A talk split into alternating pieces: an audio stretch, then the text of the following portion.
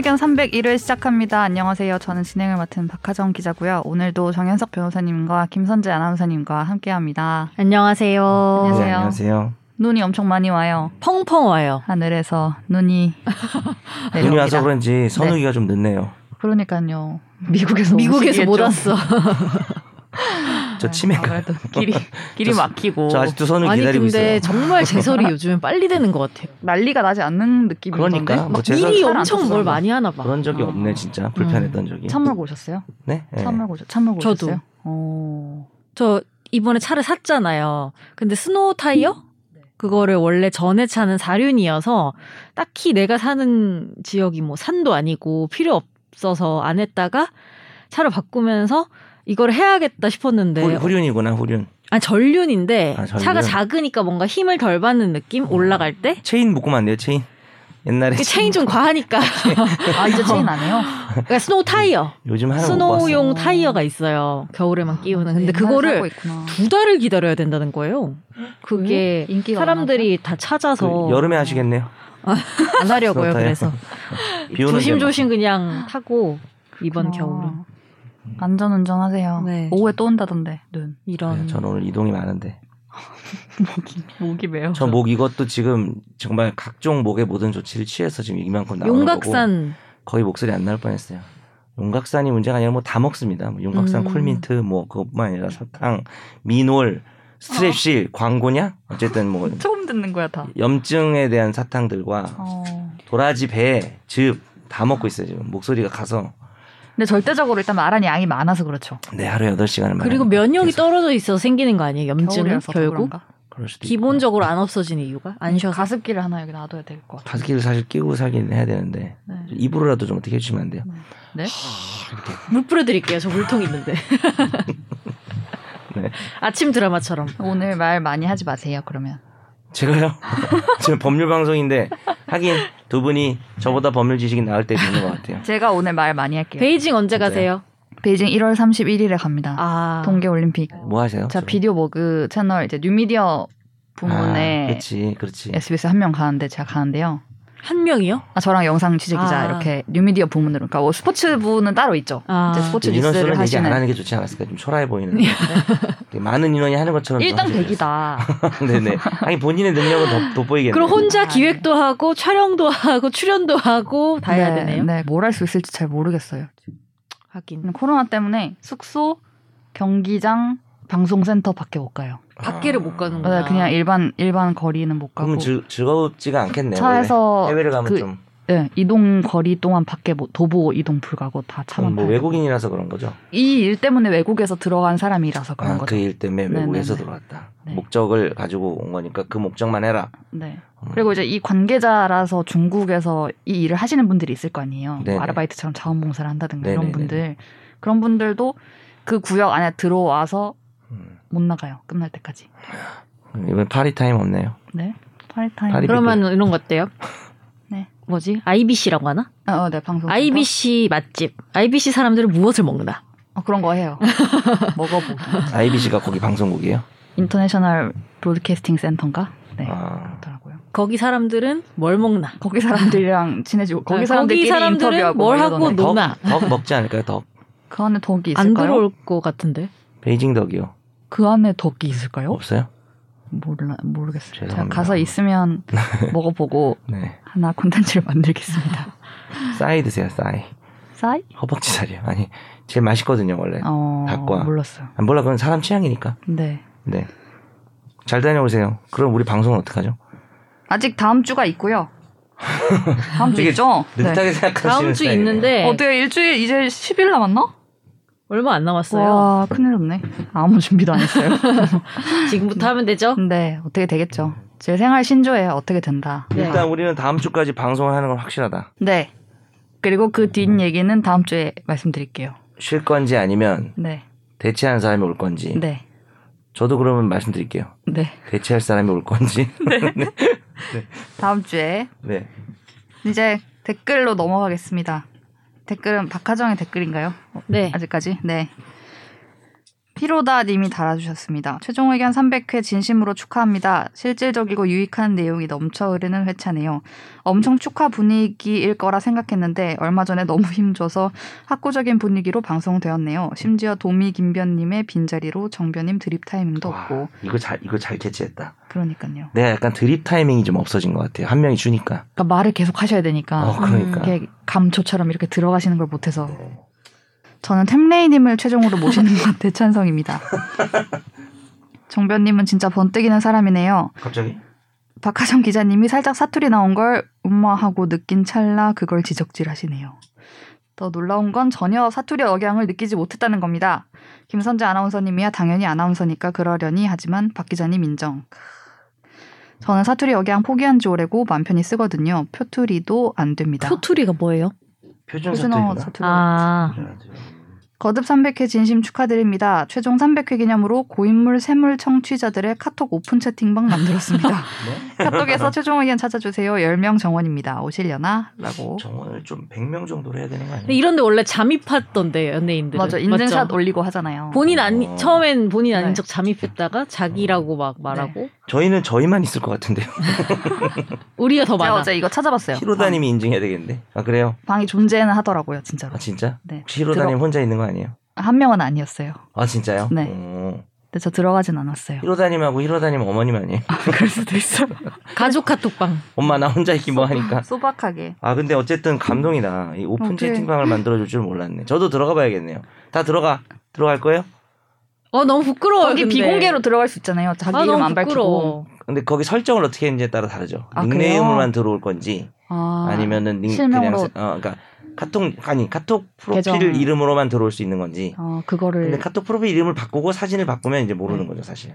어. 그게 아니면 아예 그냥 무슨 뭐 하는 어피치 뭐 이런 식으로 어, 들어올 수도 네네. 있는 거고. 그럼 여기서 뭐 하실까요? 약간 지금부터 플레이 합시다 이렇게 해서 일단- 들으면서 같이 수다, 수다 떨고 이런 거 하시나? 일단 고독방일 것 같은데 당장 아무것도 짤 올리고. 아무것도 안 올라오는 방. 네. 감사합니다. 이런 이런 생각을 또 감동이네 진짜. 이거 우리 들어가 있읍시다. 여기에 막 히로다 이렇게 뭐뭐 이렇게 자기 여기 댓글 다는 이름으로 들어오셔서 막아 얘기하시지 그럴 않을까요? 수도 있겠다. 히로다님은 왠지 그러실 것 같네요. 네.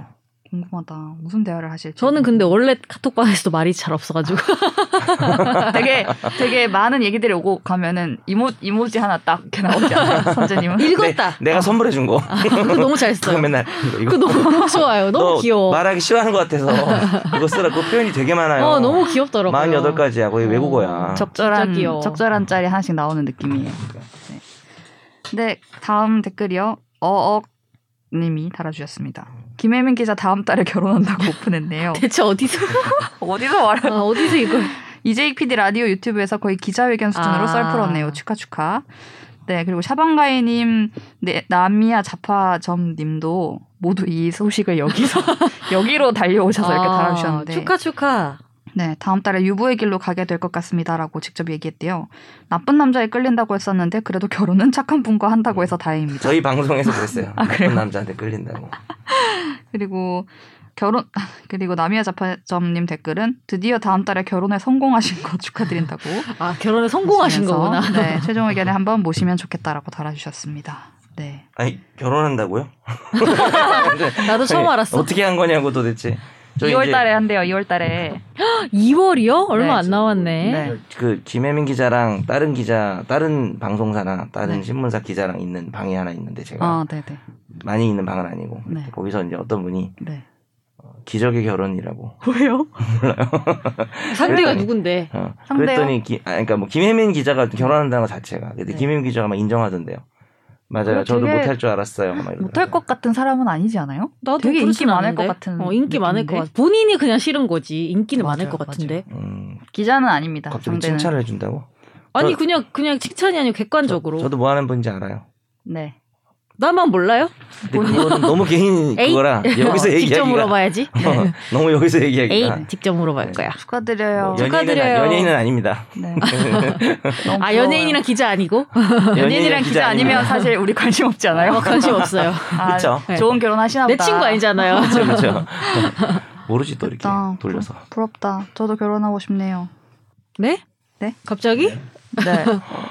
그럼 본인 기자 결혼하면 네. 저 월스트리트에 댓글 답시다. 거기 몰려가서 왜 김혜민 기자가 결혼하는데 여기도 댓글 다는 거예요? 거기 나온 적이 없는데요. 그러니까 아 여기 나왔었으니까 와, 나 그럼 여기서 공개 발표할래요. 하면. 진짜 네. 축하 축하. 진짜 네. 축하해드릴게요. 네. 제가 주례 봐드릴게요. 주례? 제가 주례만 안 봐가지고 다 해봤는데 머리, 팥뿌리. 화동을 해드릴까? 뭐 어떻게 뭐 우리 둘이 화동하자. 우리 둘이서 할 거예요. 우리 랩에도 베스트 캠 이상이야.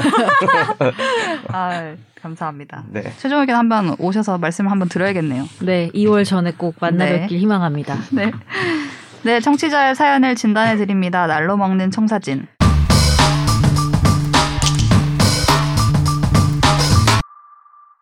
안녕하세요. 이번에도 메일로 지난 방송 후기 보냅니다. 지난번 볼라드 눈사람 설명 잘 들었습니다. 정 변호사님이 말씀해주신 것처럼 저는 지금 지자체에서 특 별 사법 경찰 업무를 하고 있습니다. 법을 아주 조금만 아는 수준입니다. 그렇다 보니 지난 에피소드에 형사소송법 일부 개정 법률안 내용을 듣고 나니 괜시리 마음이 심란해집니다. 이번은 검사 작성 피의자 신문 조서건이고 찾아보니까 경찰 작성 피의자 신문 조서에 대해서 피의자가 재판 증거를 거부할 수 있는 권리는 기존에도 됐었더라고요. 나름 열심히 실황 조사하고 증거 찾아서 논리 짜맞추고 신고자, 참고인, 피의자 겨우겨우 출석 요구해가며 작성하고 송치 서류 만들어서 검찰에다가 송치를 하면 그래도 무사히 한 건 처리됐다는 안도감이 있고 했는데 그게 재판 단계에서 피의자의 거부 한마디에 헛것이 된다고 생각하니 참 여기 찾아오는 억울하고 피해본 사람들은 다들 생업을 하루 이틀 미뤄가면서 찾아오는데요. 법원으로 또 출석해야 한다 하면 생업에 지장이 있는 건 물론이고 정신적 스트레스도 이만저만이 아니라고 생각됩니다. 말씀해주신 대로 공판 중심주의, 피의자 피고인의 방어권을 지켜준다라고 할 수는 있겠지만요. 앞으로 검경 수사 방식, 사건 처리 방향에도 바뀔 만한 부분이 있을지 차후에도 추가 내용이 있으면 또 알려주시면 감사하겠습니다. 다시 한번 300회 축하드리고 딱 3,000회까지만 잘 부탁드리겠습니다. 삼천회는 생전에 할 수 있는 분량인가? 네, 아무튼. 지금 제 걱정하는 거예요? 아니요, 제가 걱정했어요. 네네. 네. 아, 맞아요. 이걸 했었죠. 저희가 지난주에 하루 좀 쉬어가지고 벌써 이, 이 얘기가 음. 옛날에 되게 한 것 같은 느낌. 이거를 약간 체감하는 분이 있다라는 사실이 어, 그럴게요. 신기하고 일단 네. 그러네요. 현장에서 이렇게 네. 겨우겨우 해서 넘겼는데 그 인정 안 하는데요. 이러면 헛것이 음. 된다는 느낌에. 네. 그러니까 열심히 수사하시는 입장에서는 그럴 것도 같아요, 그죠? 다음 사연 또 볼까요? 안녕하세요. 연말에 사고를 냈습니다. 무거운 짐을 승용차 뒷자리에 싣고 내리다가 그만 옆차에 문콕을 하게 됐습니다. 옆차가 경차라 그런지 힘이 너무 셌는지 심하게 찌그러졌습니다. 어떻게? 차주에게 연락해서 보상을 얘기했는데 그러다 갑자기 생각난 게 일상생활 배상 책임 보험이 있다는 게 생각나서 약관을 읽어보니 처리될 것 같다고 생각해서 인터넷을 찾아보니 문콕이 된다 안 된다 의견이 다양했습니다. 제가 약관을 읽어보니까 보상 하지 않는 손해에 9번에 항공기, 선박, 차량, 원동력이 인력에 의한 것은 제외합니다. 총기, 공기청은 제외합니다. 의 소유 사용 관리에 기인하는 배상 책임은 제외된다. 라고 돼 있는데요. 여기서 9번의 내용을 보면 차량을 관리상에 의한 것은 제외되지만 원동력이 인력에 의한 것은 제외되므로 인력에 의해 문을 열고 물건을 내리는 과정에서 발생한 사고는 제외 항목에 포함되지 않을 거라고 생각했는데 보험회사에서는 차에서 내리는 물건이 옆차를 긁으면 되지만 그런 과정에서 문이 차에 부딪힌 것은 차량 보험으로 해야 한다고 얘기하고 있었고 저는 어쩔 수 없이 현금으로 합의를 했습니다. 시동이 꺼진 차에서 물건을 내리다 옆차를 차 문으로 찍게 되면 이건 보험으로 보상받을 수 없는 건가요? 말이 복잡한데 설명을 좀 드리면 보험이 두 개가 있는 것 같아요. 그렇죠. 그러니까 우리가 자동차 보험은 다 의무화돼 있고 일상생활 배상 책임은 드는 사람 있고 안 드는 사람 있고. 근데 일상생활 배상 책임에서 이건 보상 안 한다라고 하는 것 중에 차량 차량의 소, 관리에 뭐 소유 사용 관리에 기인하는 책임은 안 한다. 왜냐면 그거는 자동차 보험이 있으니까. 근데 여기서 말하는 차량은 뭐냐? 원동력이 인력에 의한 것은 제외한다. 예, 인력 거 이런 건 배상해 주는 거죠. 아. 그러니까 인력이 아닌 이게 원동력이 인력에 의한 것을 지금 이 사연 보내신 분이 네. 차를 사용할 때 문을 여는 것은 인력이고 뭐 시동을 끄면 괜찮고 뭐 이렇게 구별하셨는데 그럴 건 아니고 아. 아, 전 그렇게 이해했어요. 어, 네. 그 이분한테 속은 거예요. 이분이 얘기한 거 약간 설득적으로 쓰셨어요. 그러니까 차량은 원동력으로 가는 거죠. 그러니까 차와 관련된 모든 게다안 그렇죠. 된다는 거잖아요. 예, 안 아, 된다는. 거. 밀, 차를 밀고 가다가 사고 나면 또 뭐 이런. 그, 그런데 아주 좋은 얘기인 게 차량의 성질을 말하는 거죠. 차량이라는 거는 인력으로 가는 게 아니잖아요, 원래. 그래서 이제 어, 차량은 제외하는 거예요. 그러면 자동차 보험은 되느냐? 당연히 돼요. 문콕이. 그러니까 내리고 시동 끄고 문 열고 뭐 시동 켜고 이 과정까지 다 넓게 포함되는 거예요. 그래서 문콕은 당연히 자동차 보험이 되고요. 근데 이제 이분은 현금을 얘기하는 거 보니까 자동차 보험하는 이제 뭐 벌점 생기고 뭐 이러니까 아. 보험료 올라가는 게 싫으시니까 사실 일상 배상은 보험료 올라가면은 바꾸면 되거든요. 다른 일상 배상으로. 그래서 그래서 문콕은 자동차 보험 보험이고 그렇게 보면 일상 배상 책 일상생활 배상 책임은 안 될 가능성이 높고요. 근데 이제 이런 거 있죠. 아까 박하정 기자가 우연히 얘기하다 했지만은 제가 차를 밀었어요. 그 우리 예전 살던 집이 주차난이 심해서 앞에 있는 차를 제 앞을 가린 차가 있어서 평행 주차죠. 밀고 제 차에 탔죠. 이렇게 흘렀어. 어, 시동을 걸고 있는데 쿵 소리가 나는 거예요. 밀었는데 걔가 계속 간 거예요. 네. 그래서 폭스바겐 앞문을 박아버린 거예요. 그래서 망했다. 근데 이거는 자동차 보험이 될까요? 이거는 자동차 보험이 안 돼요. 아까처럼 시동을 겨- 거는 과정이랑 운행하다가 내리는 과정까지는 자동차 보험인데 이건 그냥 서 있는 거를 손으로 민 거잖아요. real 인력이 그럼 일상생활. 네 그걸로 했습니다. 오. 아, 진짜요? 네, 그래서 손해가 한 4, 500 나왔는데요. 원동력이 인력에 의한 것을 제외. 그러니까 그건 아니라니까. 그러니까 이렇게 봐야 되는 거예요. 차량의 소유 사용 관리에 관련된 게 아닌 거지. 아. 차, 차량의 소유 사용 관리는 별도적인. 뭐. 운전하면서 시동 걸고 되게 넓게 본다고 내리는 과정, 짐을 트렁크에 싣고 이런 거 다 포함인데 이거는 내 차가 아니잖아. 남의 차를 아. 내가 민 거잖아요, 그냥. 이건 차량을 사용하는 정상적인 방법도 아니고 운행이 아닌 거죠. 인력에 걸리는 게 아니고 소유 사용 관리에 걸리는 그쵸, 거네요. 그쵸, 맞아요. 아. 그런 것 같아요. 그게 왜냐면은 인력이라는 거는 차량이라는 거의 속성을 말하는 거라서 아까 말한 것처럼 인력 거는 되고 일반 차량은 안 되는 거죠. 이거 막 싱싱이 이런 거 발로 밀고 이런 건 되고. 그것도 이제 그거잖아요. 그건 그러니까 그거는 전동 그러니까 차량이 아닌 건가? 거죠.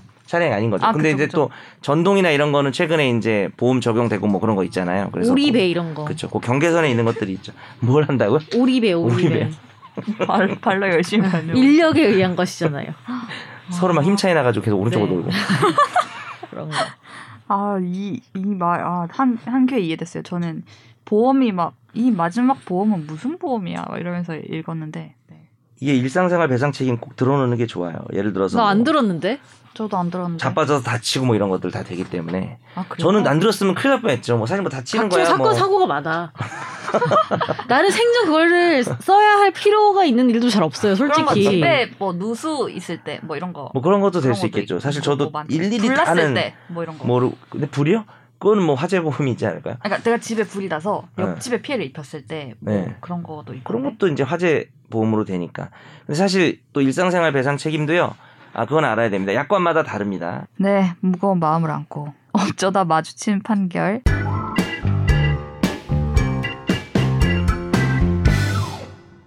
A씨는 2015년 남편 B씨와 이혼 소송을 벌이게 됐는데요. 소송 중 아이를 어린이집에 보내기 위해서 도장집에서 남편 B씨의 인장을 위조한 뒤 생후 30개월 된 막내 아들의 전입 신고를 한 혐의로 재판에 넘겨졌습니다. B씨가 아들의 주소지 이전에 동의한 적은 없는 것으로 조사가 됐는데요.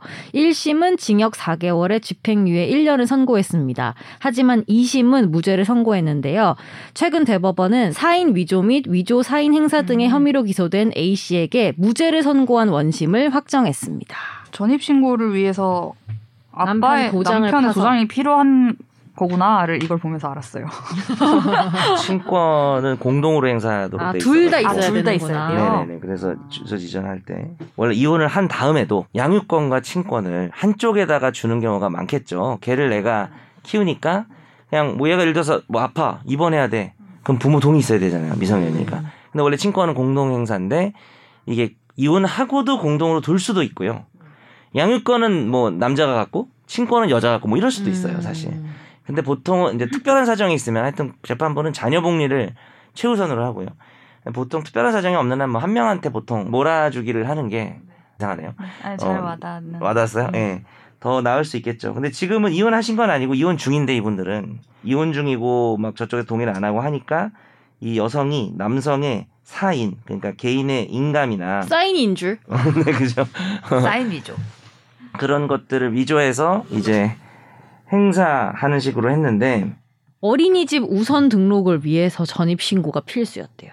그렇죠. 그러니까 남편 도장을 사실은 허락 안 받고 지금 아직은 결혼 상태잖아요. 아니 근데 결혼 이혼했든 말았든 남편 도장을 뭐 함부로 가짜로 만든 거야 이분이. 그럼 원래 안 되죠. 그거는 범죄입니다. 남의 도장을 가짜로 파가지고 그래 내가 인감하면 찍어놔. 어떡해. 어 당연히 안 되죠. 그런데 이제 우리 형법에는 뭐 말이 좀 어렵긴 하지만 구성요건 해당성, 위법성, 책임 이렇게 셋이, 셋이 다 인정돼야 처벌할 수가 있는데 구성요건 해당성이 뭐냐면은 범죄로 규정돼 있는 행위를 그대로 한 걸 말합니다.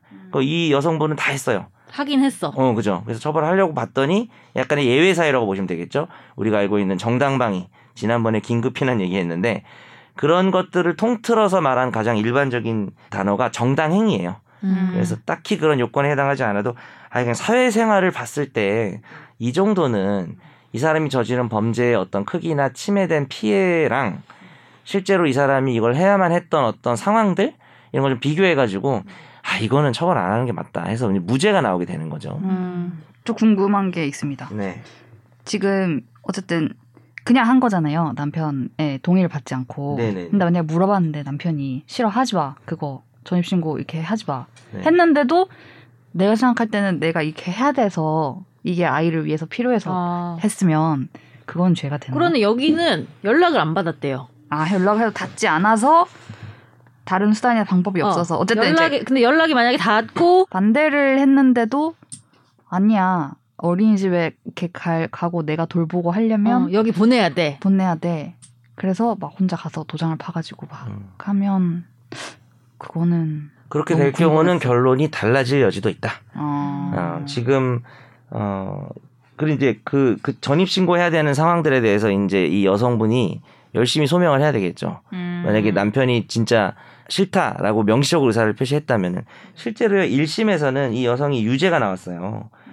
근데 2심에서 무죄. 그쵸 2심에서 그리고 대법원도 그대로 무죄. 그래서 이게 지금 남편이 연락 안 된 건데 아니 남편이 자기 도장을 이렇게 파는 거를 당연히 승낙했다고 볼 수는 없는 거다. 어, 어, 그래서 그러네요. 승낙하지는 않았을 수도 있는 거다. 물론 이제 1심이 결국은 틀린 게 돼버렸지만 네, 네. 2심에 의해서. 네. 그래서 이제 이 여성이 유죄가 나온 거거든요. 나온 건데 어, 어쨌든 대법원에서는 이제 오늘 할 집중 탐구와도 관련이 되는데 이 목적의 정, 정당성, 수단의 상당성, 긴급성, 법익 침해 균형 이런 것들을 따져요. 근데 이 친구가 건강이 좋지 않았대요. 30개월인데. 아기가 네, 그래서 한시적으로 아마 이제 친모로서 이제 돌보려는 입장에서 뭐 여러 가지 어 자기의 주거지 친정 집에 데려와서 뭐 낮에는 아파트 내 어린이집 보내고 이런 여러 가지 음. 그러니까 애가 좀 뭐 애가 좀 크면 또 모르겠는데 너무 뭐 유치원을 애기였구나. 뭐 여기 보내야 돼 여기 영유야 뭐 이런 거는 뭐 안 될지 모르겠는데 애도 좀 아프고 네. 너무 어리잖아요 애기가 그러니까 좀 빨리 결정할 필요가 있는 상황에서 인정이 된 거고 만약 남편이 반대를 했으면 이제 반대할 만한 뭐 이유나 이런 것들을 좀 따져봐야 될 것 같아요. 좀 복잡해지고 그렇게 되면 이 여성이 유죄가 됐을 수도 있다. 뭐 그때도 무조건 무죄라고 단정하기는 좀 어려운 것 같습니다. 음, 어쨌든 형사 재판이니까 검사가 이렇게 기소해서 이렇게 된 거잖아요. 그죠? 뭐 남자가 고발했겠죠. 근데 이렇게 사이도 안 좋고 하니까. 이혼 소송을 해도 최소한의 소통은 해야 하는 것 같아요. 그래서 음. 여튼 특히 애가 있으면 아기가 있는데 또 어 최소한의 소통도 안 하면은 그러니까 이거는 그, 말, 그 말이 저도 제일 중요한 말인 것 같아요. 그러니까 30개월짜리 애가 뭐 건강도 안 좋고 아니 뭐 그래 너희 둘은 이혼인데 뭔가 중요한 문제가 있는 건데 당연히 연락이 하기 싫은데 나, 네. 나라도 하기 싫지만 그렇죠. 이유가 뭐 왜 이러는지 모르겠죠. 사실 뭐왜 음. 이혼했는지 남성이 잘못했는지 뭐 아니, 여성이 그러니까 잘못했는지 모르지만 이혼 소송까지 가면은 당연히 서로 대화를 하기 싫겠죠. 얼굴도 네. 보기 싫겠죠. 근데, 근데 이제 애는 잘못이 없잖아요. 어, 그럼 대화는 해야 하지 않나라는 생각이. 애가 뭐 초딩 중딩이면 뭐 지가 알아서 뭐 어떻게 하겠지만 어느 정도는 네, 다음 넘어가겠습니다. 집중 탐구.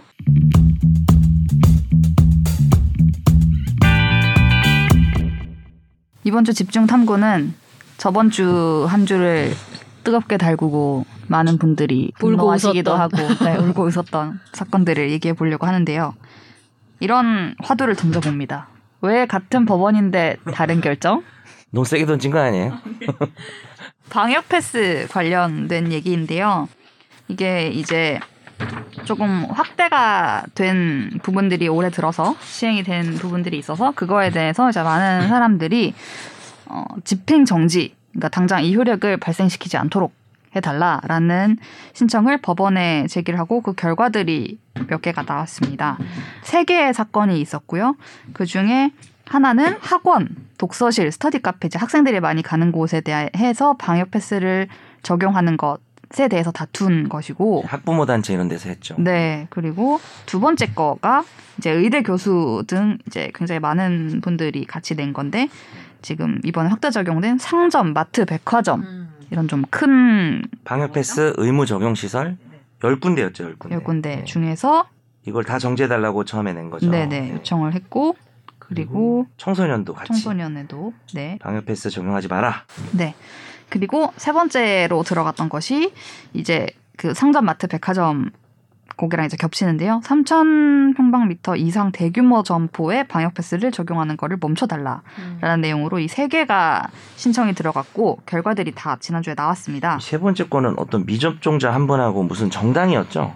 이 정당의 대표가 이 미접종자입니다. 아 그러니까 같은 사람이요. 네, 네. 같은 아, 사람이요. 같은 사람인데 두 개긴 하죠 법적으로는 네, 그죠. 정당이 있고 네, 이 원외 정당과 아. 이 정당의 대표인 미접종자 그러니까 한 분이신 거네요. 그렇죠. 네. 그렇죠 한 명만 왔겠죠 아. 법원에는 아. 네네. 이렇게 해서 진행이 됐고요. 어, 결과를 먼저 말씀드리면 아까 맨 처음에 말씀드린 그 학부모 단체들에서 냈던 학생들의 그 학원 독서실 스터디 카페 관련은 효력이 정지됐습니다. 음. 받아들여졌고요. 그렇죠. 네.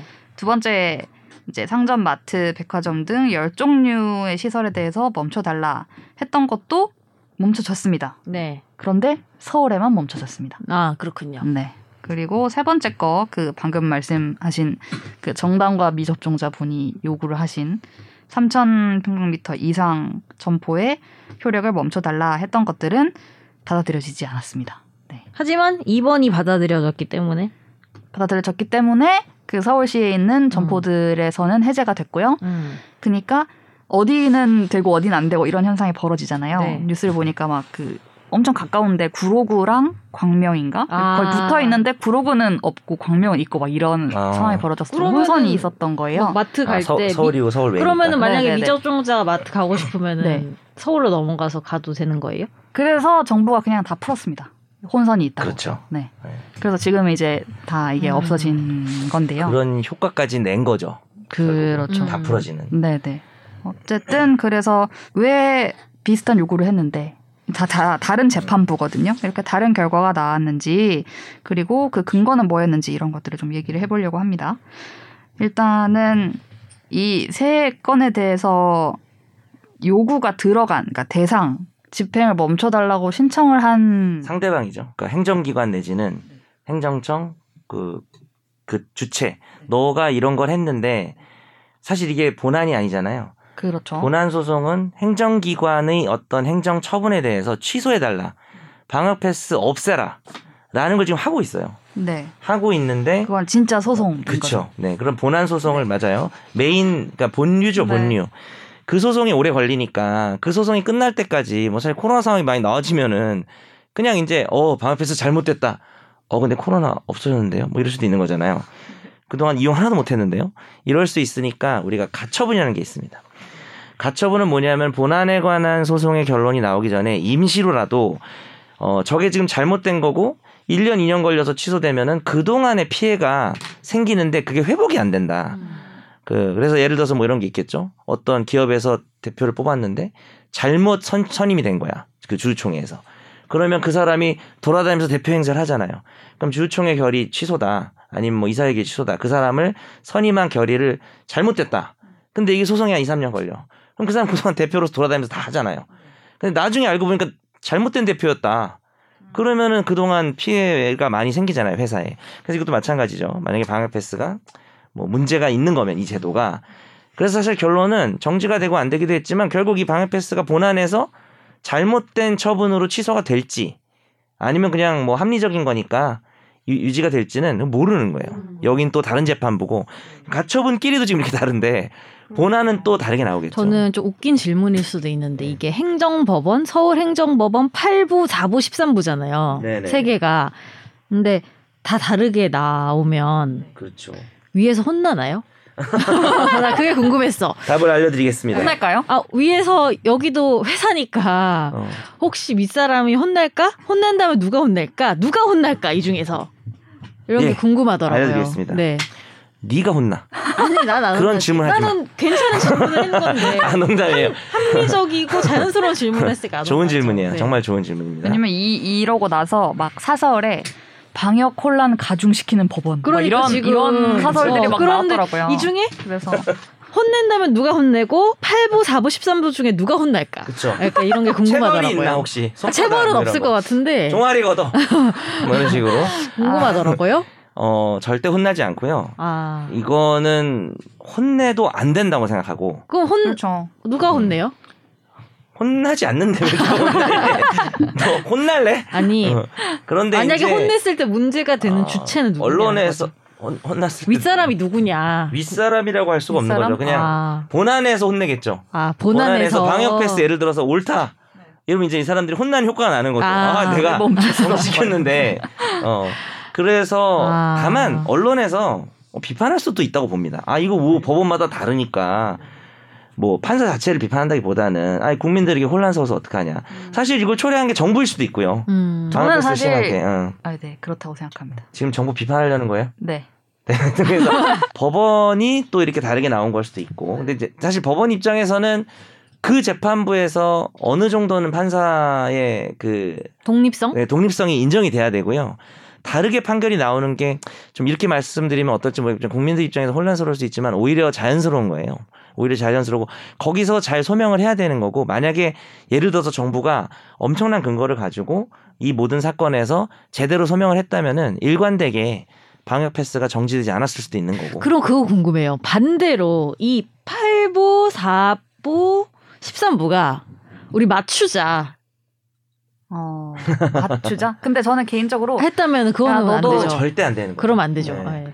막너 너도 그 사건 들어왔지? 아유 뭐 어렵네. 뭐 이런 대화는 저는 할 수 있다고 생각해요. 지금 연기하신 거죠. 네가 8부고 내가 다, 4부고 다 아는 사람들일 거 아니에요. 몇부 역할이에요. 13부 하실래요? 네. 왠지 기각한 이게 재판부 같은데. 네. 그러니까 8부, 4부, 13부가 만나서 뭐 맞추자? 아, 맞추자까지는 너무 위험하지 아, 않을까요? 아, 절대 안 되죠. 안 절대 돼요? 안 되고 아. 예를 들어서 A랑 B가 소송을 하는데 어, 변론주의라 그래가지고 뭐 가처분의 변론주의가 제대로 적용된 건 아니지만은 결국 진실을 다 들어가면은 A가 이겨야 돼. 근데 A가 주장을 잘 못하면 A를 이기게 해줄 수는 없어요. 이게 그렇죠. 원님 재판이 될 수가 없어서 모든 것을 뭐 사또가 낱낱이 조사해가지고 어 진실은 이거다. 얘가 이겨야 된다. 이런 게 아니라 원칙적으로 자기가 알아서 주장을 해야 되는 거고 그래서 재판부마다 궁금한 부분하고 wow 포인트가 다를 수 있고요. 어 이런 이런 wow 포인트요. 정식 단어가 아니잖아요. 법률 아, 용어가. 스우파에서 되게 많이 쓰는 단어입니다. 이번 씬에서는 wow 포인트가 너무 많아서 좋았고요. 뭐 이런 거 하잖아요. 근데 이제 이 재판의 wow 포인트가 뭔지가 좀 다를 수가 있고 그거에 대한 뭐 예를 들어서 변호사도 다를 수 있잖아요. 변호사가 잘할 수도 있고 못할 수도 있고 그거에 따라서 결론은 좀 달라질 수밖에 없어요. 그래서 이걸 보면은 진짜 판단이 아까 1, 2, 3번이 있었는데 1번 그 학원 독서실 스터디 카페 이거는 사실 약인 다른 성격인 음. 거니까 이거는 그렇죠. 보면은 그럴 수 어, 있다. 네, 뭐 교육의 있다. 자유, 직업 선택의 자유를 침해한다. 뭐 이런 식으로 시행이 되면은 아무래도 안 맞은 사람들이 뭔가 맞아야 될 것 같은 그런 것 때문에 그 그렇죠. 자기 신체에 대한 자기 결정권을 그렇죠. 제대로 행사할 수 없게 된 것 같다. 음. 이렇게 해서 이제 이제 받아들여진 건데 그리고 요즘 시대 네. 학생들 공부 안 할 수 없잖아요. 학원 안 갈 수 없으니까 또 그런 필수적인 요소도 있고. 네. 그런데 이제 2번, 3번이 특히 이제 왜 갈렸냐 막 사람들이 이제 많이 그랬던 사건들인데 이제 보면은 집행 정지 신청의 상대방. 상대방이 음, 음, 네. 뭐 여러 여러 사람들이 있었지만 이번 사건에서는 질병관리청장, 보건복지부 장관, 서울시장 이렇게 한테 했고요. 어. 기각당한 받아들여지지 않은 3번 사건은 보건복지부 장관한테만 했어요, 일단. 그런데 보건복지부 장관에 대해서 판단하는 것 자체도 아예 달랐고 서울시장이 있어서 또 달랐는지 모르겠지만 아무튼 그 보건복지부 장관에 대해서 이번 사건의 경우에는 아예 약간 말이 안 된다. 이걸 보건복지부 장관한테 이렇게 소송 집행정지 신청을 한 거는 이런 식으로 했단 말이에요. 그러니까 이게 음, 이런 네네. 거죠.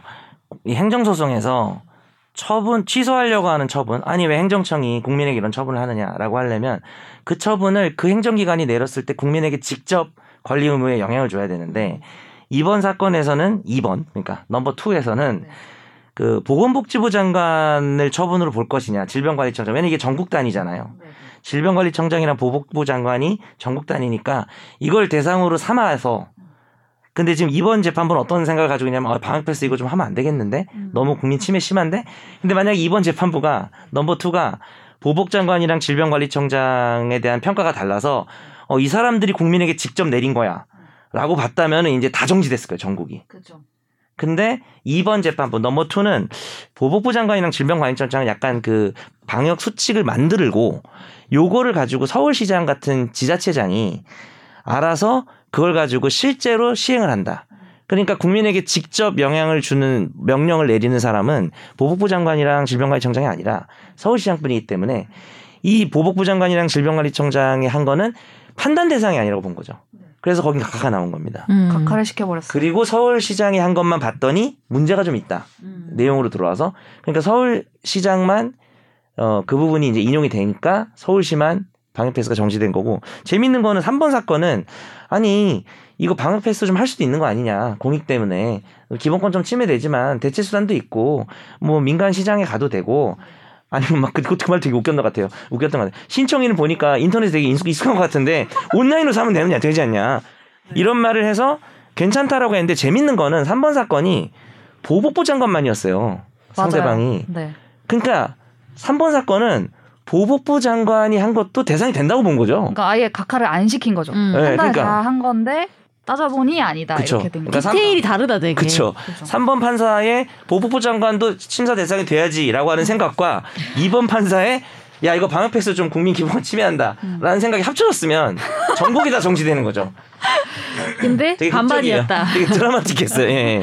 그 3번 결정문을 보면은 그 그런 얘기를 서 그러니까 지자체장한테 이렇게 구체적으로 지자체장이 뭔가를 하는 건 맞는데 복지부 장관이랑 이렇게 만든 방역 지침을 사실상 별다른 이유 없으면 맞아요. 받아들여야 되고 거의 약간 거기에 독자성을 인정 안 한 거지 네네네. 서울시장이. 그러면 어떻게 되겠어요? 보복부 장관이 직접 그냥 서울시장 패스해가지고 네. 음. 국민에게 하는 게 되니까. 또 그렇게 보- 봤더라고요. 네. 웃긴 건 얘네들이 14일에 같이 나온 결정인데 1번 맞아. 사건 있잖아요. 네. 그 학원 독서실. 네. 그건 이제 일찍 나왔잖아요. 열흘 전에. 네. 이거는 화끈해요. 보복부 장관이 대상이 되고 또 방역 패스도 문제가 있고. 그렇죠. 그래서 전국의 학원 독서실 스터디가 다 정지가 된한 거죠. 방에 음. 그러니까 결국 핵심은 우리가 심사할 수 있는 대상이 되는 국민에게 직접 효력을 미친 행정 처분을 한 주체가 누구냐. 이게 음. 파트 1이고 파트 2는 아 이렇게 방역 패스해도 되나? 이것 좀 국민들 너무 불편한 거 아니야? 침해되는 거 아니야? 이 두 개인데 이 두 개 판단이 다 다르다 보니까 이런 이상한 혼종이 나온 것이죠. 그러면 총 네 가지 시나리오가 존재할 수 있는 거예요. 그렇죠. 2 곱하기 2? 그렇죠, 그렇죠. 그럼 4개. 어. 네 개가 가능한데 ECE 아닙니까? 이네 개가 가능한데. 지금 세 개가 나온 거잖아요. 나왔어 나왔어. 아, 그러네 잠깐만. 네 개. 중에 세 가지가 나온 거 아니에요? 네. 그렇죠. 그런 관점적으로 봤을 때 음. 아 근데 세 가지죠. 왜요? 왜냐하면 각하를 하면 판단 안 할 거니까. 아, 그러니까. 아, 그럼 다 나온 거네? 아 그렇지. 그럼 세 개 중에 세 개다다 나온 나온 다 거네? 나온 거죠. 예. 와. 역시 현실이 현실이 드라마보다 더 그러니까요. 어, 다이나믹하네요. 보복부 장관이 이게 문제가 있냐 없냐 이걸 다, 다룰 수 있냐 없냐 다룰 수 없으면 끝. 다룰 수 아. 있으면 침해다 아니다. 그러면 세 개니까 세 개 다 나온 거네. 아. 그러네요. 저도 생각 안 해봤는데 어. 이게 이만큼 선제를 포보수 선정 확률 대장으로 아니, 왜냐면은 그래서- 우리 시험 네. 문제 낼 때 항상 현실이 더 드라마틱하고 다양한 그러네요. 예시가 존재하는 것처럼. 개신기 개신기. 그래서 제가 어떤 생각을 한 거냐면 이렇게 다 생각이 다를 수 있는 처분을 내린 거잖아요 지금 정부가. 네. 세 가지 시나리오를 다 모조리. 그래서 아까 제가 그랬다. 아, 뭔가 네. 그렇게 저도 좀 일정 동의하고 근데 사실 또 이 감염병이라고 하는 상황이 사실 다 불확실하잖아요. 맞아요. 이 방역 패스가 효과가 있는지 없는지 지금 그러니까 정부도 나와서 어버버 한 거잖아요. 약간 뭐 판사가 막 따지니까 네. 이거의 제대로 설명을 목적이. 뭐냐, 뭐 어. 미접종자를 보호하는 거냐, 어. 확산을 막아서 그렇죠. 중증화율을 떨어뜨리는 거냐, 막 이런 걸 이제 물어보니까 약간 뭐 그렇죠. 그래서 돌고 도는 답변을 사람들이 막 실소를 했는데 저는 그분도 좀 불쌍해요. 그 아, 물론 준비가 부족한 거는 네. 그리고 정부가 책임져야 되니까 일단 국민의 건강에 대해서 뭐 욕할 수는 있는데 아, 지금 상황들이 되게 불확실하기 때문에 네. 뭐좀 발생한 측면도 있지 않나 생각도 네. 들고요. 또 너무 정치적으로 얘기하는 것도 이용하는 것도 뭐 이런 결정이 뭐 나왔네 안 나왔네 양쪽 다 음. 조금 좋지는 않은 것 같아요. 국민 생명을 음. 어, 관련된 내, 용이니까 진짜 그럼 우리가 내용으로 들어가 보면은 이게 효과가 있긴 있을까요? 또 방역 패스 하고 또 줄어들었잖아요. 엄청. 그건 또 그래요. 어. 방역 패스랑 이제 그 거리두기 강화가 또 같이 갔으니까 음. 이게 막 방역 패스를 통해서 어쨌든 접종을 더 하라는 취지로 이걸 하는 거 아니에요? 전, 전 그렇게 느껴지거든요. 음. 그렇죠. 이제 약간 강제하는 거지. 네. 이것 때문에 이제 막 안 맞던 사람들도 아 맞아야겠다 이런 사람들도 주 주변에 있고 네. 그래서 어쨌든 맞아서 중증으로 가는 비율이 낮아졌든 아니면은 막 더 퍼질 게 조금만 퍼졌든 근데 그걸 또 저희가 눈으로 지금 막 보면서 막 아 인과 관계를 어, 확실히 이걸 할또 수가 모르니까 없으니까. 이게 참 그쵸. 되게 어렵긴 한데 어 그래서 그래서 이번 결정 과정에서도 그런 게 나왔는데 미접종자의 감염률이 1000명 중 1.5명인데 성인 접종자의 감염 비율이 1000명 중 0.7명이라서 뭐 어떻게 보면은 두 배 차이가 나긴 하는데 음. 1000명 중 1.5명이랑 0.7명이면 되게 차이가 근소한 거잖아요. 음. 그러니까 이제 과연 접종자의 감염 확률이 정말 확실히 낮은 거냐. 음. 이런 부분이 불확실한 거에 비해서는 근데 마트 같은 데를 못 가면은 아예 그 접종을 안 했다고 해가지고 생활 필수 어. 시설 같은 거니까. 그쵸. 너무 맞아요. 미접종자에 대한 불이익이 크다 음. 공감하는 측면도 있어요 저도. 왜냐하면 뭐 성시경인가? 가수 성시경 씨가 예전에 처음에 그런 얘기 했던 것 같은데 미접종자의 심경 어, 심정도 네네, 이해가 된다. 맞아요. 좀뭐 그리고 연예인도 있고 뭐 있잖아요 몇 명이. 근데 저는 사실 그런 부분도 공감을 해요. 아까 말한 것처럼 혼란스러운 상황이니까 정부 방침이 좀 그럴 수 있고 오락가락할 수 있고 또 이런 아까 박하정 기자 말한 것처럼 이렇게 여기저기 다른 결정이 나오게끔 방역 조치를 내린 게 불만스럽긴 한데 또 이해되는 측면도 있는데 네. 근데 한편으로는 저는 접종을 되게 빨리 했거든요. 저는 뭐 3차까지 되게 일찍 끝났고 네.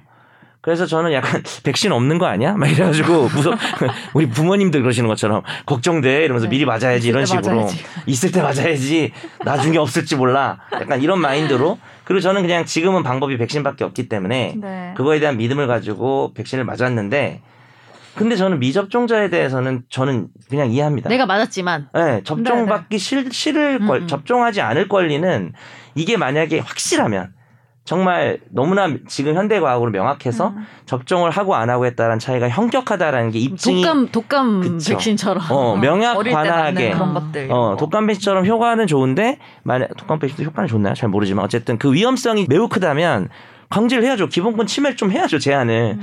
근데 그게 불확실한 상황에서 그리고 맞는데 부작용 생기는 사람 많잖아요. 뭐 맞아요. 무섭잖아요. 저도 무섭더라고요. 네. 봤을 때. 제 주변에 그 독감 맞았다가 막다막 아나필락시스처럼 그렇게 와가지고 독감도요? 네, 그랬어서 이제 거의 그 이후로 모든 백신을 아. 안 맞고 있는 사람이 있는데 그래서 이거 그렇죠. 하나도 안 맞았어요. 1차도. 네네네. 그런데 이제 이렇게 생기니까 맨날 밥 혼자 먹고 막 이제 완전 사회생활이 거의 이제 아. 기존의 사회생활 다 제가 포기하고 안 하는 거죠. 커플인데 뭘 사러 갔다가 같이 네, 네. 따로 와- 먹었다 하더라고요. 음. 안타까워. 같이 갔다가. 같이 갔다 혼밥. 그러니까 나는 좀 백신은 안 맞을 권리도 이렇게 얘기하면 또 모르겠어요. 그걸 또 비판하는 사람도 있을지 모르겠는데 뭐 저는 그렇게 생각해요. 음. 그거 그러니까 너무나 명확하면은 국가에서 강제력을 동원하는 게 맞는데 시급하고 네. 불확실한 상황이니까 그래서 그 법원에서도 이런 결정을 한 거죠. 그래서 불확실하다. 그 이번 3번 사건에 이제 그세 대상의 대상을 어떻게 받느냐의 차이 이후에 이제 그 내용적인 걸 그쵸, 좀 보면은. 다 뭐 이해는 돼요. 이, 이 말들이 다. 그러니까 인정한 쪽이든 부정한 쪽이든 네네. 아까 이제 이제 받아들인 쪽에서는 어 생활 필수 시설 이용까지 이렇게 제약하면은 아까 또 언급됐던 이제 시설을 이용하려고 접종을 완료해야 된다는 압박을 받게 된다. 뭐 이런 거랑 사실상 강제하는 거. 네네. 네. 그리고 어 이렇게 방역 패스를 적용을 안 한다고 했을 때 중증률이 막 올라 올라가서 공공 복리에 중대한 영향을 미칠까 이렇게 단정하기는 어렵다. 였는데 3번 사건에서는 공공 복리에 중대한 영향을 미칠 우려를 배제하기는 어렵다. 이렇게 네. 또 반대되는 그리고 아까 변호사님 말씀하신 것처럼 그 음성 종이 증명서 가져가서 내면 된다는 대체 수단도 있고 네. 또 인터넷을 잘 하니 된다. 어, 인터넷을 잘 하시니 전통 온라인으로. 가든지 뭐 네. 온라인을 가든지 온라인으로 사셔도 되고 뭐 긴급하게 막 이거를 정지를 해야 되느냐 이런 관점으로 다른 이제 사건 결과가 나왔는데 결국 이게 또 올라가면 또 만나잖아요. 그렇죠. 음. 그럼 거기서 이제 좀 하나의 답변을 내놓겠죠 법원에서 음. 최종적으로. 이게 되게 묘하게 된 게 개별 사건마다 결과가 다른 건 당연한 거고 존중해줘야 되는데 이건 전국 단위에서 시행하는 건데 본안 사건은 오래 걸리고 가처분을 여기저기서 하다 보니까 네. 근데 가처분 재판보다 판단이 다를 수 있으니까 혼란스러운 건 국민들이 혼란스러운 건 맞죠. 그러면 또 막 카페나 식당 이런 데 추가로 또 이어질 가능성도 높겠네요. 다른 것도. 있을걸요? 이어진다는 게그 뭐, 우리도 그쪽에서도. 풀어주세요, 뭐 이런 거. 그렇죠. 음. 다만 이번에 마트를 풀어준 쪽에서도 뭐 식당 같은 데는 이제 마스크를 벗고 이러니까 벗으니까, 네. 모르겠지만 네. 마트에서는 마스크 안 벗으면 되지 않냐. 네. 뭐 시식도 안 하고 요즘에 아 시식 없어서 좀 그래요. 죄송합니다. 배고플 때 많이 갔는데 그래서 그런 표현에 인정한 법원 인정한 법원에서도 아니 뭐 식당 카페는 그럴 수 있지만이라고 말을 했기 때문에 네. 뭐 청구해 보는 사람들은 있을 건데 음. 또좀 받아들여지지 않을 가능성이 좀 있지 않나 그 정도는 왜냐하면 마스크의 중요성은 좀 이렇게 거의 공인이 된것 음. 같아서 마스크를 이제 벗어야 되냐 벗지 않아도 되냐 때문에 사실 또 이번에 달라진 것도 있거든요. 음. 그렇죠. 그리고 전 그 생각도 했어요. 이 신청 3번은 신청인이 그 정당 대표라는 미접종자 한 분. 한 네, 명이었잖아요. 웃으면 안 되는데 또. 네. 여기서 당신 온라인 트위터 SNS 많이 하던데 막 이렇게 돼 있어요 결정문에. 맞아요. 그럼 인터넷 쇼핑 하지 않냐 이게 좀 네. 웃으면 안 되는데 웃기더라고요. 네. 네. 근데 진짜로 막 거동이 좀 힘든 나이 드신 좀 어, 노인인데 집 앞에 막 이마트가 있어. 전통시장 어. 좀 멀어. 그런. 조건을 막 상세히 써서 만약에 신청을 했으면 음. 뭐 이런 생각도 했어요. 박 그럼- 변호사. 네. 어, 네, 네 라고 하는 거 봐. 네, 아니, 아니. 아니. 네. 네. 인정했어. 그러니까 아무튼 이, 이- 저도 이게 너무 웃겼어요. 온라인 인터넷으로 사면 되잖아 이 말이잖아요 이게. 그러니까 네. 쿠팡 뭐 이런 거 얘기했으면 좋겠어. 총알 다- 배송. 당일 다음 날 배송되는 서비스도 있는 바막 이렇게. 근데 그거 돈, 비마트, 비마트. 돈을 내야 되니까 그것도. 맞긴 하죠. 배송비를. 네, 배송비 되고. 네.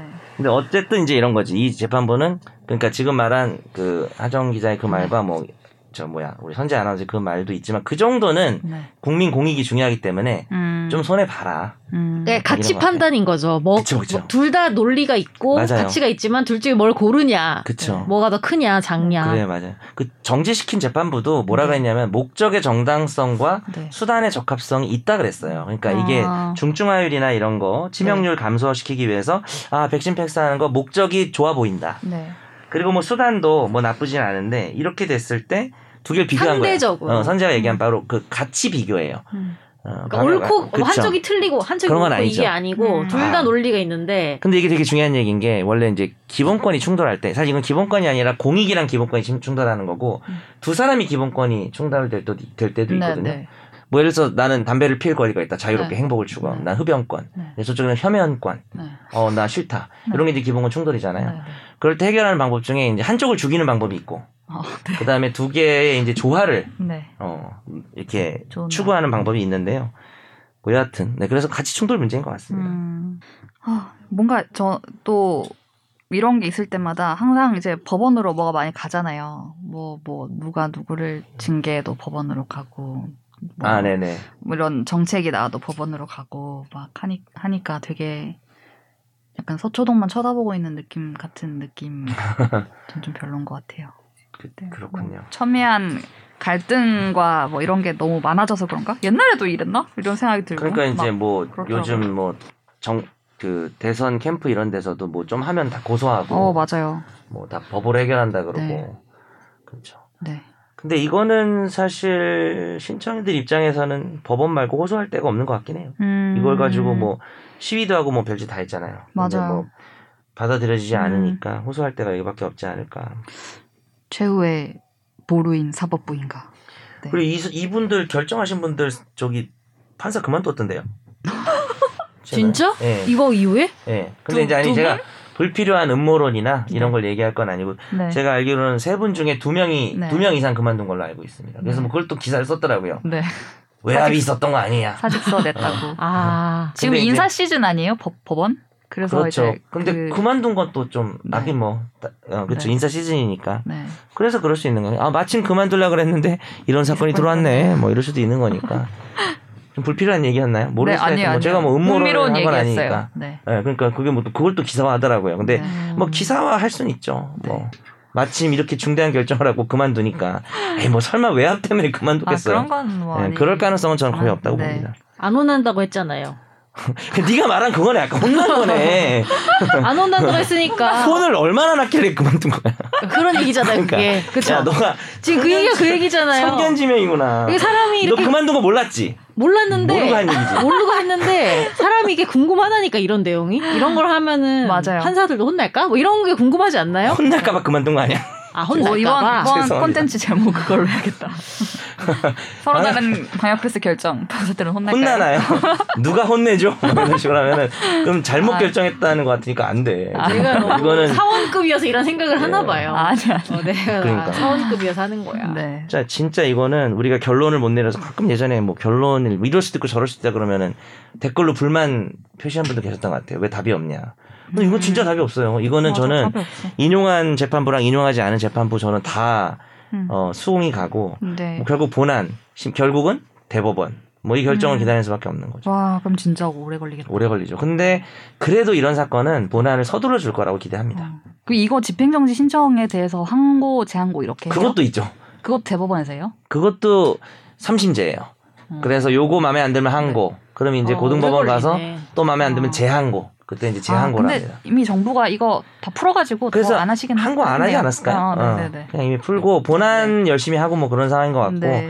이제는 좀 국민 설득 문제가 남은 거죠. 만약에 음. 정부에서 이 방역 패스를 아무래도 계속 관철시켜야 될 것 같으면은 음. 근데 설득시키기가 조금 타격을 많이 입었죠. 음. 법원에서 야 이거 기본권 침해다 이렇게 말해버리니까 음. 정부가 좀 힘들어진 거죠. 근데 그러니까. 어떻게 보면은 삼권 분립이 제대로 돼 있다라는 그렇죠. 네. 알수 느낌인 것 거죠. 같기도 하고. 네네. 결정문에 그런 거 있었어요. 뭐 이게 뭐 이렇게 독려하고 이렇게 해서 접종률을 높이는 것이 필요하다고 이런 이런 그러니까 독려를 이- 해서 그러니까 이런 이런 거 말고 그런 식의 다른 접근이 방식- 필요하다. 뭐 이거는 이런 게 강제되고 침해가 마이너스 되니까. 말고 플러스적인. 네네. 음. 그런 방식으로 그럼 뭐 어떤 방식이 있을까요? 일단 판사님 어떤 방식이 있을까요? 네. 몰라요. 네. 이 점에 관해서 SBS 의학 전문 기자 조동찬 기자님 모셨습니다. 안녕하세요. 네. 다음 뽀얀 거탑도 들어주시고요. 네. 연이어서. 오늘 과묵하시네요. 네. 아까 와, 와 계셨는데 네. 오늘 말씀이 별로 없으시네요. 아, 조동찬 선배 연일 뭐 혹사당하시는 것 같은 느낌인데. 우리 가끔 우리 새로운 변호사님 오시기 전에 네. 누구 한 명씩 네. 초대하는 거 어때요? 제가 드립 타임이 너무 없어요. 콜라보처럼 아니면은 아니, 다른 둘 팟캐 중에- 아니면 외부 다른 아니, 기자. 뭐 콜라보까지 이렇게 크게 생각 안 네. 하고 오늘 기자라든지 콜라보 했었어도 괜찮겠다. 그러니까. 뽀얀 것 어. 아니면 뭐 PD도 좋고요. 음, 그래서 오면 네. 어, 하는 방법을 해주시든지요. 네. 저희 요청 사- 사항입니다. 아, 네. 지금 드립을 못하는 게 너무 강제가 되고 있어요. 기본권 침해되고 있어요. 그래서 첫 번째 네. 누굴 한 명 초대해 주거나 네. 두 번째 네. 박화정 기자가 네. 좀 법률 얘기를 좀 해주세요. 네?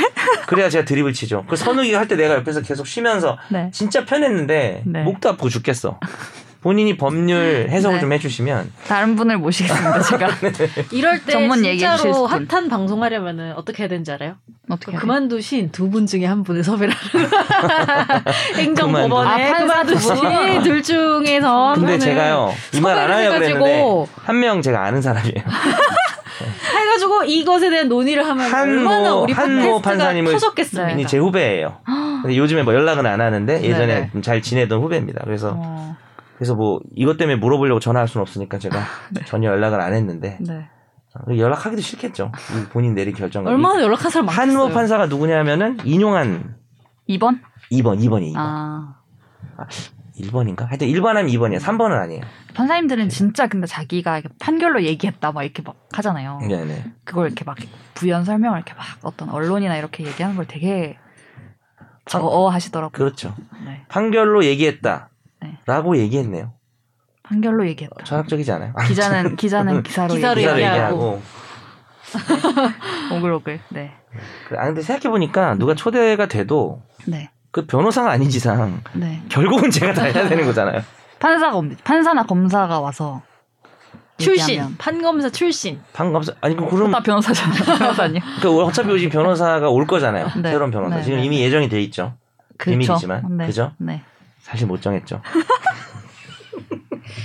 준비된 것처럼 하지 마. 아니 준비된 것처럼 물어봤잖아요 어, 저한테. 그러니까 그러면 어떻게 하나 본 거예요. 준비된 척하면 준비된 척 하는지. 아 네. 지금 근데 이제 후보분이 계시죠. 네. 아니 제가 의사를 다 확인하지 못했는데 아무튼. 아 그래요. 네. 네. 어쨌든 그래서 그분이 오시기 전까지는 오늘 방송 듣고 안 오실 듯. 야, 오늘 진짜 대박 유익했는데. 아, 중요한 게 이 변호사들을 모실 때요. 중요한 게 있습니다. 첫째는 네. 이 방송을 못 듣고 오게 해야 됩니다. 어떻게든 막아야 돼. 네. 이런 방송인지 모르고 오게 해서 네. 와 옆에서 이렇게 헷갈리게 해가지고 그냥 자연스럽게 녹아들게 해야 돼요. 제가 그런 식으로 상민이랑 선욱이를 했었거든요. 그들이 과연 이 방송을 다 듣고 왔다면 네. 우리에게 참여했을까? 그것이 알고 싶다. 이걸 다 듣고도 오시겠다라면 그분 꼭 모셔야겠다. 아, 오히려 그럴 수도 있겠네요. 네. 네. 오늘도 내리는 눈 속에 이곳을 찾아 긴 대화를 나눠주신 두 분께, 모든 세 분들께. 네 감사드리며 다음 주에도 건강한 모습으로 뵙겠습니다.